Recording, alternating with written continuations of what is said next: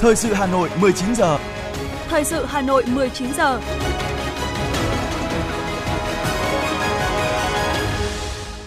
Thanh Hiền và Vương Chuyên xin được đồng hành cùng quý thính giả trong 30 phút của chương trình thời sự tối nay, ngày 25 tháng 1 năm 2023. Chương trình có những nội dung chính sau đây.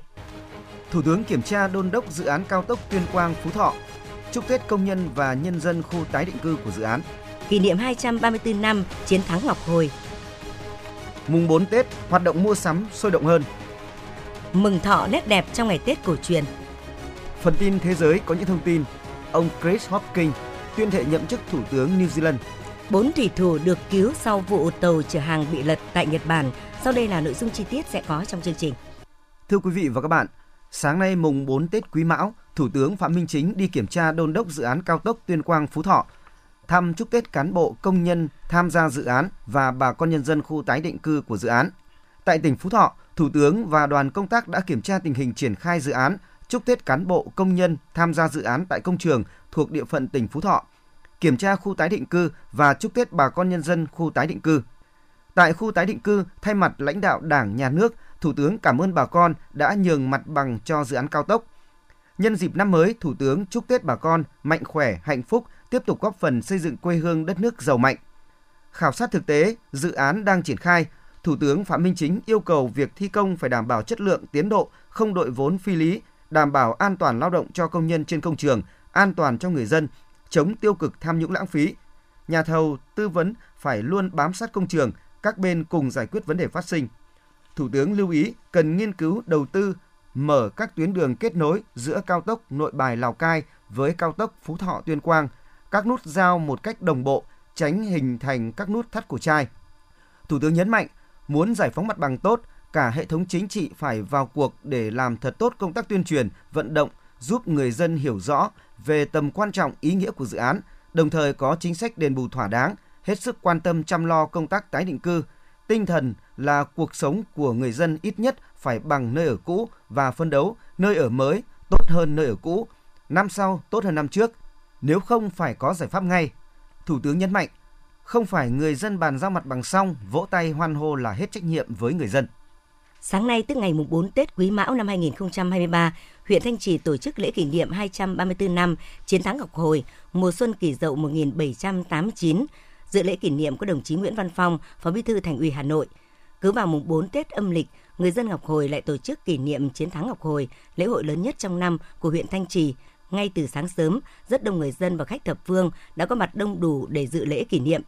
Tượng đài chiến thắng Ngọc Hồi nơi ghi dấu chiến thắng vang dội của Hoàng đế Quang Trung Nguyễn Huệ, nghĩa quân Tây Sơn và nhân dân Ngọc Hồi trước quân xâm lược nhà Thanh. Mỗi dịp xuân về là nơi nhắc lại truyền thống hào hùng chống giặc ngoại xâm của ông cha ta. Trong lịch sử hàng nghìn năm dựng nước và giữ nước, chiến thắng Ngọc Hồi Đống Đa năm kỷ dậu 1789 đánh tan 29 vạn quân Thanh, mãi mãi là một bốc son trói lọi gắn liền với tên tuổi của người anh hùng áo vải Quang Trung Nguyễn Huệ lễ hội kỷ niệm chiến thắng Ngọc Hồi còn liên quan chặt chẽ với lễ hội kỷ niệm chiến thắng Đống Đa được tổ chức vào ngày mai, tức ngày mùng 5 Tết âm lịch hàng năm. Cũng trong sáng nay, Phó Bí thư Thành ủy Hà Nội Nguyễn Văn Phong dự lễ kỷ niệm 60 năm ngày Bắc Hồ về thăm, chúc Tết nhân dân và cán bộ thôn Huỳnh Cung, xã Tam Hiệp, huyện Thanh Trì 25 tháng 1 năm 1963, 25 tháng 1 năm 2023, gắn biển địa điểm lưu niệm sự kiện cấp thành phố. Trong 60 năm qua, kể từ ngày Bác Hồ về thăm, chúc Tết nhân dân và cán bộ thôn Huỳnh Cung, xã Tam Hiệp, những lời căn dặn cũng như tình cảm sự quan tâm của Bác và Trung ương Đảng là nguồn sức mạnh cổ vũ quân và dân huyện Thanh Trì đoàn kết một lòng, vượt qua muôn vàn gian khổ, đồng sức đồng lòng, vừa kiên cường chiến đấu bảo vệ quê hương, vừa ra sức thi đua sản xuất, tích cực đóng góp sức người, sức của xây dựng và bảo vệ Tổ quốc, xây dựng quê hương Thanh Trì từng bước đổi thay, phát triển nhanh, bền vững, ngày càng giàu đẹp văn minh, Tại lễ kỷ niệm, Phó Bí thư Thành ủy Nguyễn Văn Phong đã gắn biển địa điểm lưu niệm sự kiện cấp thành phố 60 năm ngày Bác Hồ về thăm, chúc Tết nhân dân và cán bộ thôn Huỳnh Cung, xã Tam Hiệp, đồng thời tặng quà các đảng viên lão thành của xã Tam Hiệp và trồng cây lưu niệm tại địa phương.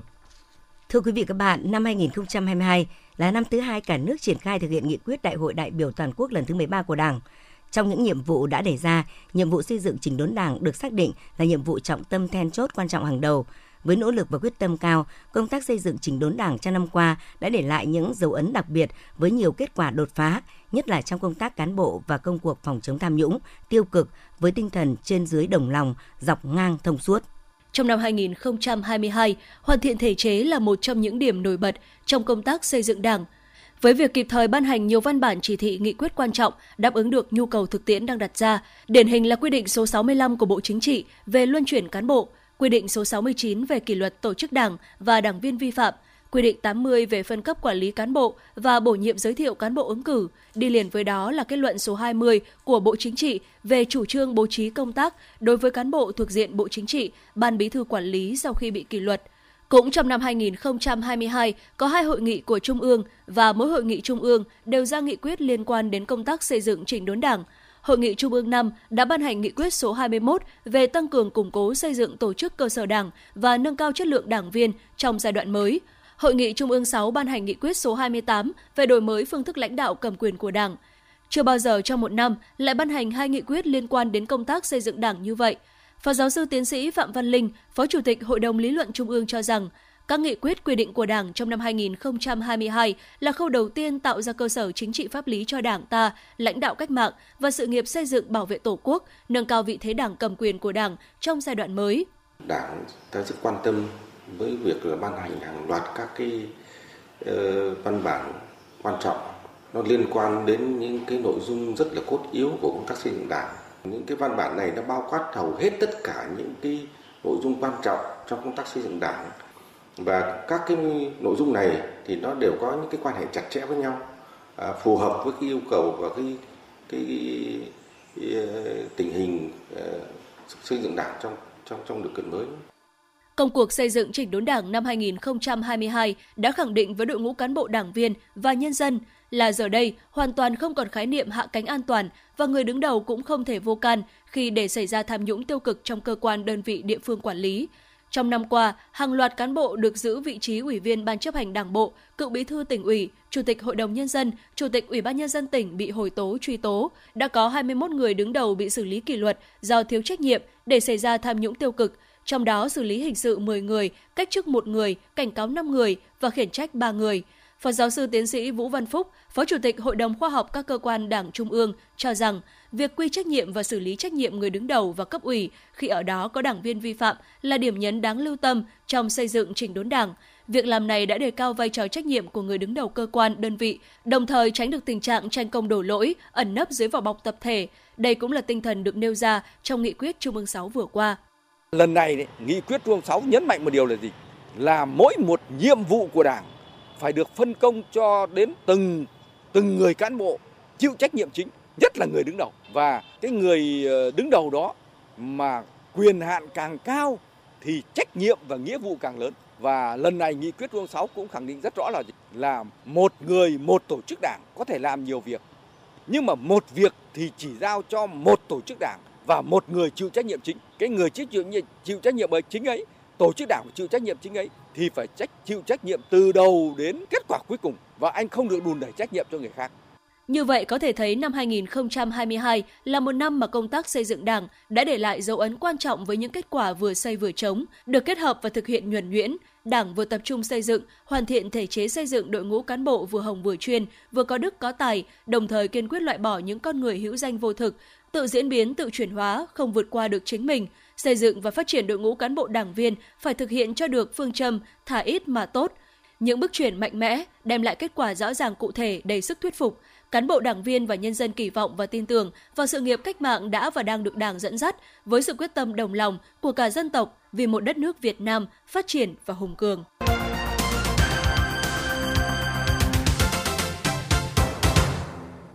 Thưa quý vị và các bạn, Chương trình số 06 là một trong 10 chương trình công tác của Thành ủy Hà Nội khóa 17. Thành phố đã xác định rõ phát triển văn hóa, xây dựng người Hà Nội thanh lịch văn minh thực sự trở thành giá trị tinh thần to lớn, là sức mạnh nguồn lực nội sinh quan trọng, quyết định sự phát triển bền vững của thủ đô. Chương trình số 06 về phát triển văn hóa, nâng cao chất lượng nguồn nhân lực, xây dựng người Hà Nội thanh lịch văn minh giai đoạn 2021-2025 có sự kế thừa và phát triển trên cơ sở chương trình số 04 của Thành ủy khóa 16 về phát triển văn hóa xã hội, nâng cao chất lượng nguồn nhân lực thủ đô, xây dựng người Hà Nội thanh lịch văn minh. Trong nhiệm kỳ 2015-2020, thực hiện chương trình số 04, công tác phát triển văn hóa, nâng cao chất lượng nguồn nhân lực, xây dựng người Hà Nội thanh lịch văn minh đã có những chuyển biến tích cực, như nguồn lực đầu tư cho phát triển văn hóa đã tăng 30% so với nhiệm kỳ trước. Hà Nội tiếp tục dẫn đầu cả nước về giáo dục đào tạo, tỷ lệ trường chuẩn quốc gia đạt 75%, hoàn thành sớm 2 năm so với kế hoạch. Tuy nhiên, kết quả trên cả ba lĩnh vực đều còn những tồn tại hạn chế cần khắc phục. Trong đó, hệ thống thiết chế văn hóa thể thao các cấp còn thiếu, chưa đồng bộ. Việc thực hiện quy tắc ứng xử trong thực thi công vụ của đội ngũ cán bộ công chức viên chức vẫn còn nhiều hạn chế. Một bộ phận nhân dân chưa ý thức được tầm quan trọng của việc xây dựng hình ảnh văn hóa con người Hà Nội. Chất lượng đào tạo nghề, nhất là cho lao động nông thôn chưa đáp ứng yêu cầu của thị trường lao động. Ông Lê Tiến Trường, Chủ tịch Hội đồng Quản trị Tập đoàn Dệt may Việt Nam, bà Nguyễn Thị Thanh Huyền, Tổng Giám đốc Tổng Công ty May 10 cho biết. Việc thi tay nghề thì nó thể hiện như một cái người hoàn chỉnh và đấy chỉ là những cán bộ làm trong khâu làm mẫu, nó không phải là khâu sản xuất. Cho nên không có gì là khó hiểu khi mà đi thi tay nghề ASEAN thì giải nhất nhưng mà các dây chuyền thì năng suất chưa cao bởi vì thực ra nó hoạt động hoàn toàn khác nhau. Chúng ta thường nghĩ rằng chúng ta chỉ đào tạo không một lần thì là được nhưng mà không phải đào tạo là phải liên tục cái cái cái, cái đào tạo ừ, ngắn hạn rồi đào tạo dài hạn chứ chúng ta đừng nghĩ rằng chúng ta có một cái lần đào tạo thế là cứ với cái kiến thức như thế chúng ta dùng cả đời. Chương trình số 06 được xây dựng nhằm khắc phục những hạn chế tồn tại, vừa thực hiện những mục tiêu quan trọng trong giai đoạn mới. Trong đó, thành phố quyết tâm phát triển văn hóa và con người Hà Nội trên cơ sở phát huy truyền thống Thăng Long Hà Nội nghìn năm văn hiến, thành phố vì hòa bình, thành phố sáng tạo và tiếp thu tinh hoa văn hóa của nhân loại. Đặc biệt, Hà Nội xác định rõ phát triển văn hóa, xây dựng người Hà Nội thanh lịch văn minh là nhiệm vụ quan trọng thường xuyên của cả hệ thống chính trị, thực sự trở thành giá trị tinh thần to lớn, là sức mạnh, nguồn lực nội sinh quan trọng quyết định sự phát triển bền vững của thủ đô. Phó Bí thư Thành ủy Nguyễn Văn Phong cho biết. Phát triển văn hóa thủ đô xứng tầm với truyền thống văn hiến Thăng Long Hà Nội thì cái đấy rất rõ rồi. Cái đấy là cái yêu cầu thứ nhất, cái điểm mới thứ nhất. Cái điểm mới thứ hai là nếu như trong các chương trình của các nhiệm kỳ trước đây chúng ta chỉ đặt vấn đề của chương trình là trong khuôn khổ của một nhiệm kỳ và khá là tách bạch giữa các lĩnh vực với nhau ví dụ văn hóa riêng giáo dục riêng phát triển con người riêng, khoa học công nghệ riêng, rồi vân vân. Thì lần này, tổng thể cả 10 chương trình đều có một cách tiếp cận vấn đề là không phải chỉ trong một nhiệm kỳ 5 năm, nhất là đối với những lĩnh vực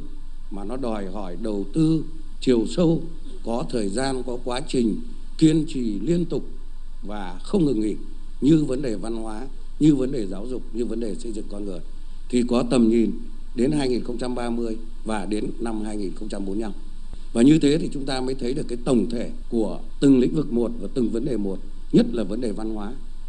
Thực hiện chương trình 06, Thành ủy Hà Nội đề ra 14 nhiệm vụ và 6 nhóm giải pháp. Trong đó, Thành ủy xác định xây dựng và phát triển văn hóa là nhiệm vụ quan trọng thường xuyên của cả hệ thống chính trị, phải chú trọng xây dựng văn hóa từ trong Đảng, trong bộ máy cơ quan nhà nước, xây dựng người Hà Nội thanh lịch văn minh, phát triển toàn diện, hình thành hệ giá trị văn hóa phù hợp với xu thế thời đại, gắn với phát huy những giá trị văn hóa sâu sắc của Thăng Long, Hà Nội. Phát triển văn hóa, xây dựng con người là sự nghiệp chung, có trách nhiệm quan trọng của từng người dân. Thành phố xác định sẽ ưu tiên đầu tư từ ngân sách thành phố cho phát triển văn hóa, nâng cao chất lượng nguồn nhân lực, xây dựng người Hà Nội thanh lịch văn minh, triển khai tích cực có hiệu quả xã hội hóa đầu tư lĩnh vực văn hóa thể thao, tháo gỡ khó khăn cho các dự án đã và đang triển khai, xây dựng danh mục kêu gọi đầu tư từ các thành phần kinh tế trong và ngoài nước, tăng cường các nguồn lực cho phát triển văn hóa tương xứng với tăng trưởng và phát triển kinh tế thủ đô. Giải pháp quan trọng trong chương trình số 06 là cần sửa đổi bổ sung và ban hành các cơ chế đặc thù trong lĩnh vực di sản, nghệ thuật, văn hóa cơ sở, thể dục thể thao, giáo dục, đáp ứng yêu cầu phát triển trong giai đoạn mới, xây dựng cơ chế phối hợp liên kết giữa các sở, ngành, quận huyện thị xã, có phương thức lồng ghép, tích hợp các nhiệm vụ của cơ sở, ban ngành với nhiệm vụ phát triển văn hóa, nâng cao chất lượng nguồn nhân lực, xây dựng người Hà Nội thanh lịch, văn minh.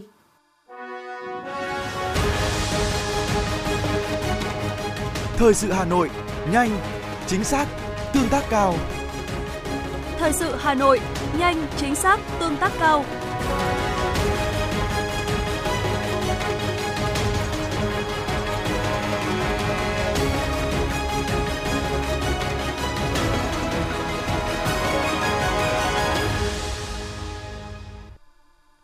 Chuyển sang những thông tin kinh tế.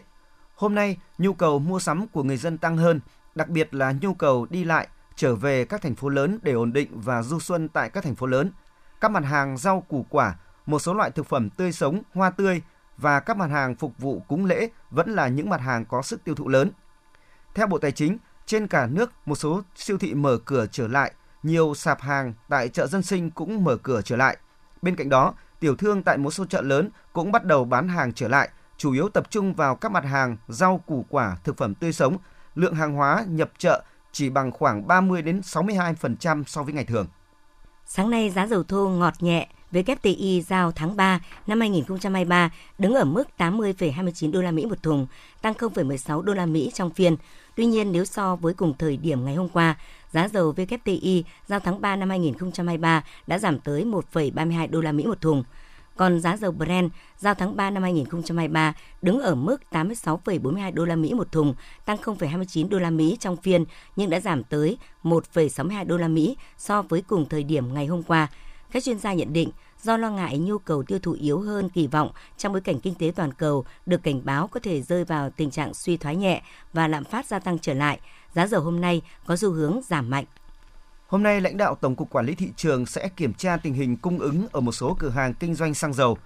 Theo thông tin từ Cục Quản lý thị trường thành phố Hồ Chí Minh, trong ngày mùng 3 Tết, tình hình cung ứng xăng dầu trên địa bàn vẫn ổn định và lực lượng quản lý thị trường đang tiếp tục kiểm tra đối với một số cây xăng đóng cửa. Còn tại Hà Nội,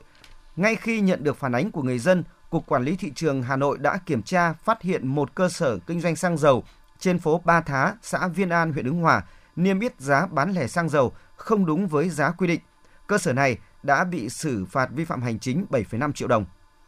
Theo Sở Nông nghiệp và Phát triển Nông thôn Hà Nội, vụ xuân năm 2023, Hà Nội phấn đấu đạt tổng diện tích gieo trồng là trên 101.700 ha, trong đó diện tích lúa là hơn 81.100 ha, rau các loại 9.351,7 ha, hoa 2.625,9 ha, ngô 3.574,9 ha, đậu tương 210,5 hecta. Sở Nông nghiệp và Phát triển Nông thôn Hà Nội đã yêu cầu các công ty thủy lợi cũng như các quận huyện, thị xã phối hợp xây dựng kế hoạch lấy nước cụ thể,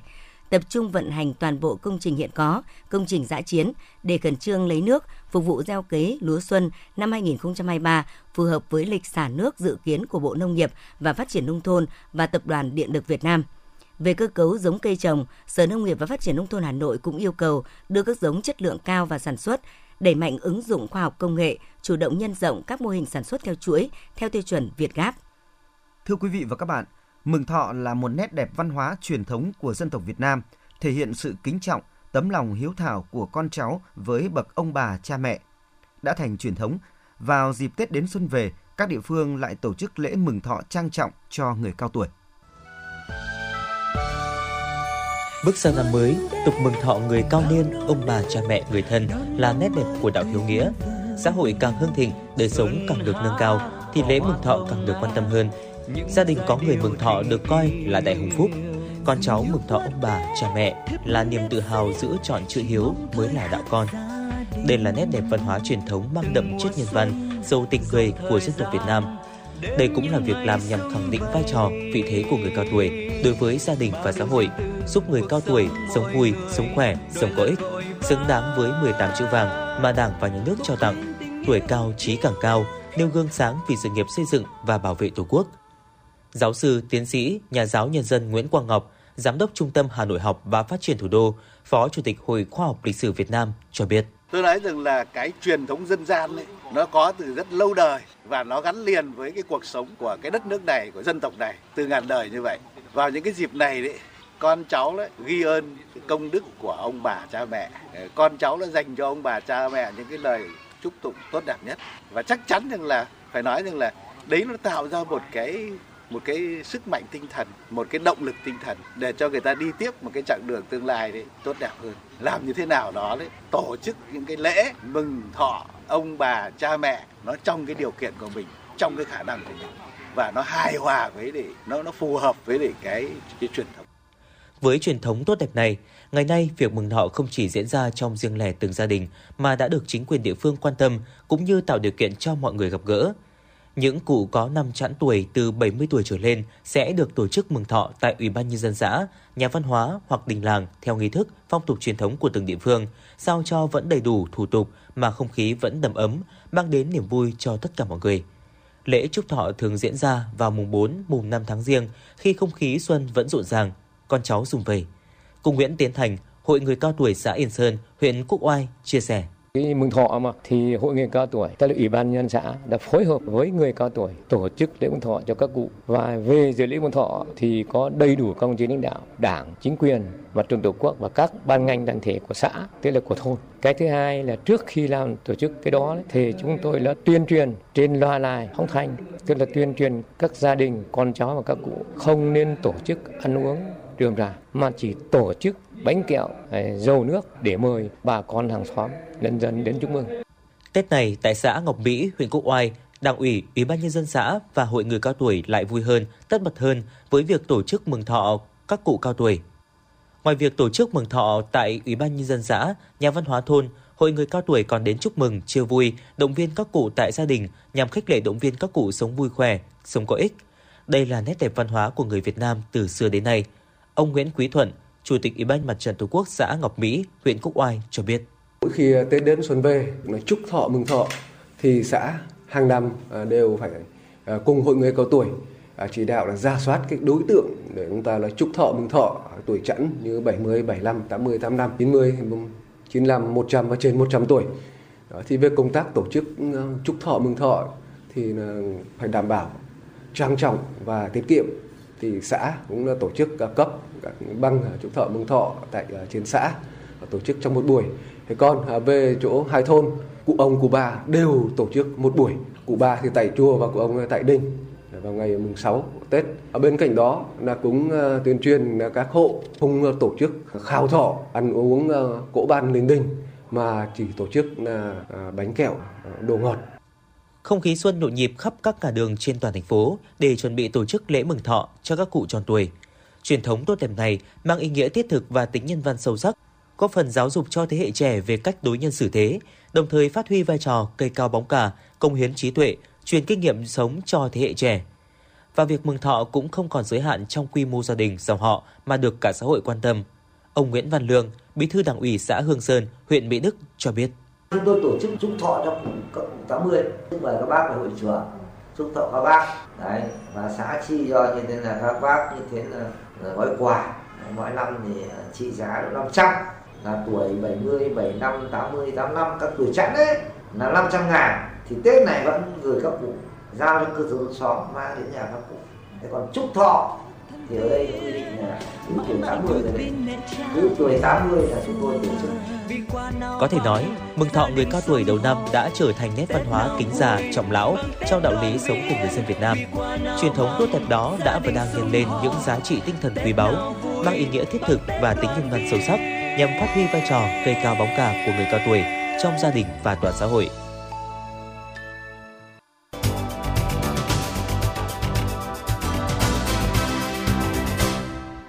Chương trình tiếp tục với những thông tin đáng chú ý khác. Ban tổ chức lễ hội Chùa Hương năm 2023 thông tin, sau 3 ngày Tết Nguyên đán, di tích lịch sử và danh lam thắng cảnh Hương Sơn, huyện Mỹ Đức đã đón hơn 4 vạn lượt khách. Trong đó ngày mùng 3 Tết chính thức bán vé, thu hút 1,96 vạn khách tham quan. Công tác giữ gìn an ninh trật tự, phòng chống dịch bệnh, cháy nổ vệ sinh môi trường được duy trì hiệu quả, sẵn sàng cho mùa lễ hội dài nhất cả nước, lễ hội Chùa Hương – Ban tổ chức lễ hội Chùa Hương đã chủ động triển khai kế hoạch các phương án dự phòng, bảo đảm lễ hội diễn ra an toàn, văn minh, nhất là những vấn đề về ủn tắc giao thông, bến bãi đỗ xe phân luồng, thuyền đò di chuyển. Lễ hội Chùa Hương sẽ chính thức khai hội vào sáng mùng 6 Tết, tức ngày 27 tháng 1 năm 2023.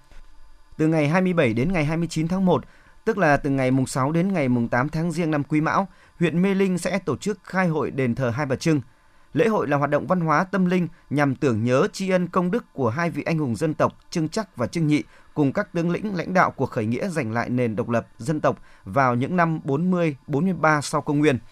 Lễ hội đền thờ Hai Bà Trưng gồm hai phần. Phần lễ là hoạt động dân hương, meeting kỷ niệm ngày Hai Bà Trưng tế cờ khởi nghĩa và tế lễ theo nghi thức truyền thống cổ truyền.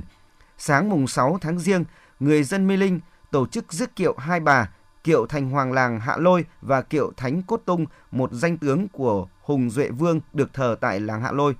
Phần hội diễn ra từ ngày mùng 6 đến hết ngày mùng 8 tháng Giêng, gồm các hoạt động văn hóa, văn nghệ, trò chơi dân gian truyền thống, thi đấu thể thao. Thời điểm này, việc trang trí chuẩn bị cho lễ hội đền thờ Hai Bà Trưng đã được ban tổ chức lễ hội hoàn tất, đồng thời đảm bảo giữ gìn an ninh trật tự trước, trong và sau khi diễn ra lễ hội. Theo cảng hàng không quốc tế Nội Bài, trong 4 ngày đầu năm mới có hơn 302.000 lượt hành khách qua cảng. Cụ thể trong ngày hôm nay, sản lượng chuyến bay và hành khách qua cảng ghi nhận tăng hơn so với những ngày trước đó. Theo lịch bay trong ngày, ước tính có 514 lượt chuyến bay cất hạ cánh, trong đó có 151 chuyến bay quốc tế và 363 chuyến bay quốc nội. Sản lượng hành khách ước tính khoảng 80.000 lượt hành khách, trong đó khách quốc nội đạt 58.000 lượt hành khách nội địa, khách quốc tế đạt hơn 21.000 lượt hành khách.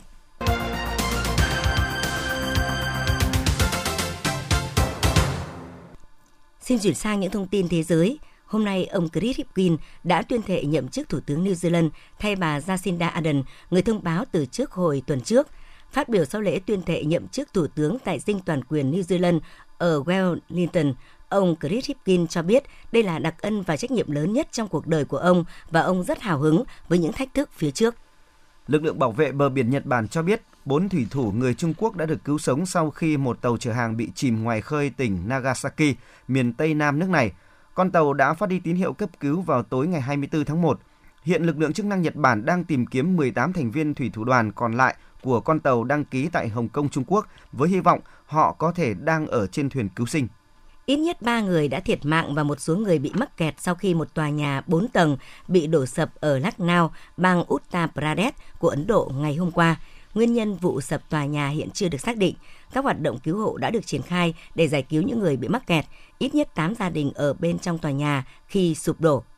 Trên 600 nhân viên thực thi pháp luật Mỹ đã truy cập vào một cơ sở dữ liệu ít được biết đến,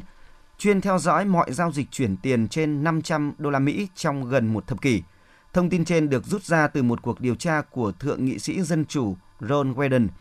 Ông Wyden lo ngại rằng Bộ An ninh Nội địa Mỹ đã sử dụng công cụ này để có được 6 triệu hồ sơ trong khi tìm kiếm những người nhập cư bất hợp pháp.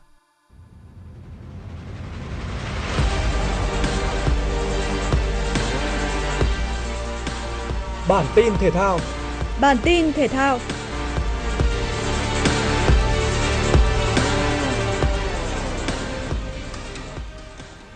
Những kỷ lục tại World Cup 2022 sẽ là những thông tin chính trong bản tin thể thao hôm nay.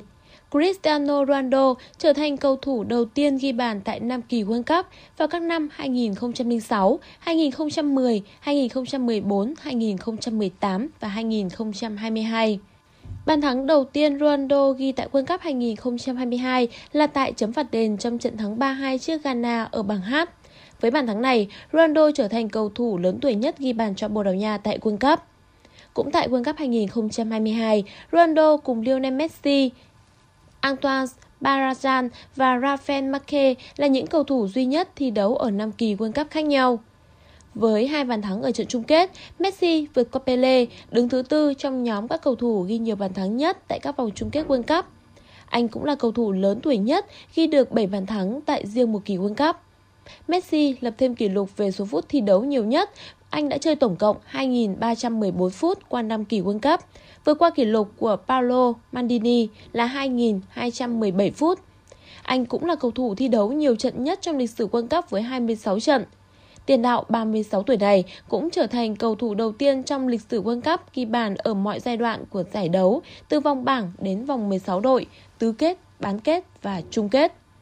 Với cú hat-trick vào lưới Argentina, Kylian Mbappe đi vào lịch sử World Cup với tư cách là cầu thủ trẻ nhất cán mốc 12 bàn ở các kỳ World Cup khi mới 23 tuổi 363 ngày. Ngoài ra, chân sút của tuyển Pháp trở thành cầu thủ đầu tiên ghi 4 bàn ở các trận chung kết World Cup.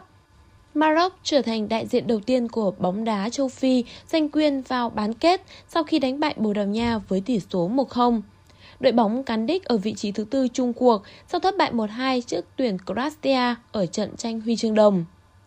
Trọng tài người Tây Ban Nha, Antonio Lojos đã rút ra 18 thẻ vàng cho các cầu thủ trong trận tứ kết Argentina gặp Hà Lan trước khi hai đội bước vào loạt sút luân lưu. Đây là số thẻ vàng nhiều nhất trong lịch sử World Cup được rút ra trong một trận đấu. Trận thắng 6-2 của đội tuyển Anh trước Iran kéo dài tổng cộng 117 phút 16 giây, với 14 phút 8 giây bù giờ hiệp 1 và 13 phút 8 giây bù giờ hiệp 2. Quả phạt đền của Manny Terimia ở phút 102 cộng 30 giây là bàn thắng muộn nhất được ghi tại một kỳ World Cup kể từ năm 1966. Dự báo thời tiết khu vực Hà Nội đêm 25 ngày 26 tháng 1 năm 2023, trung tâm thành phố Hà Nội không mưa, trưa chiều trời nắng, nhiệt độ từ 12 đến 19 độ C. Quý vị và các bạn vừa nghe chương trình thời sự của Đài Phát thanh Truyền hình Hà Nội, chỉ đạo nội dung Nguyễn Kim Khiêm, chỉ đạo sản xuất Nguyễn Tiến Dũng, tổ chức sản xuất Vương Chuyên.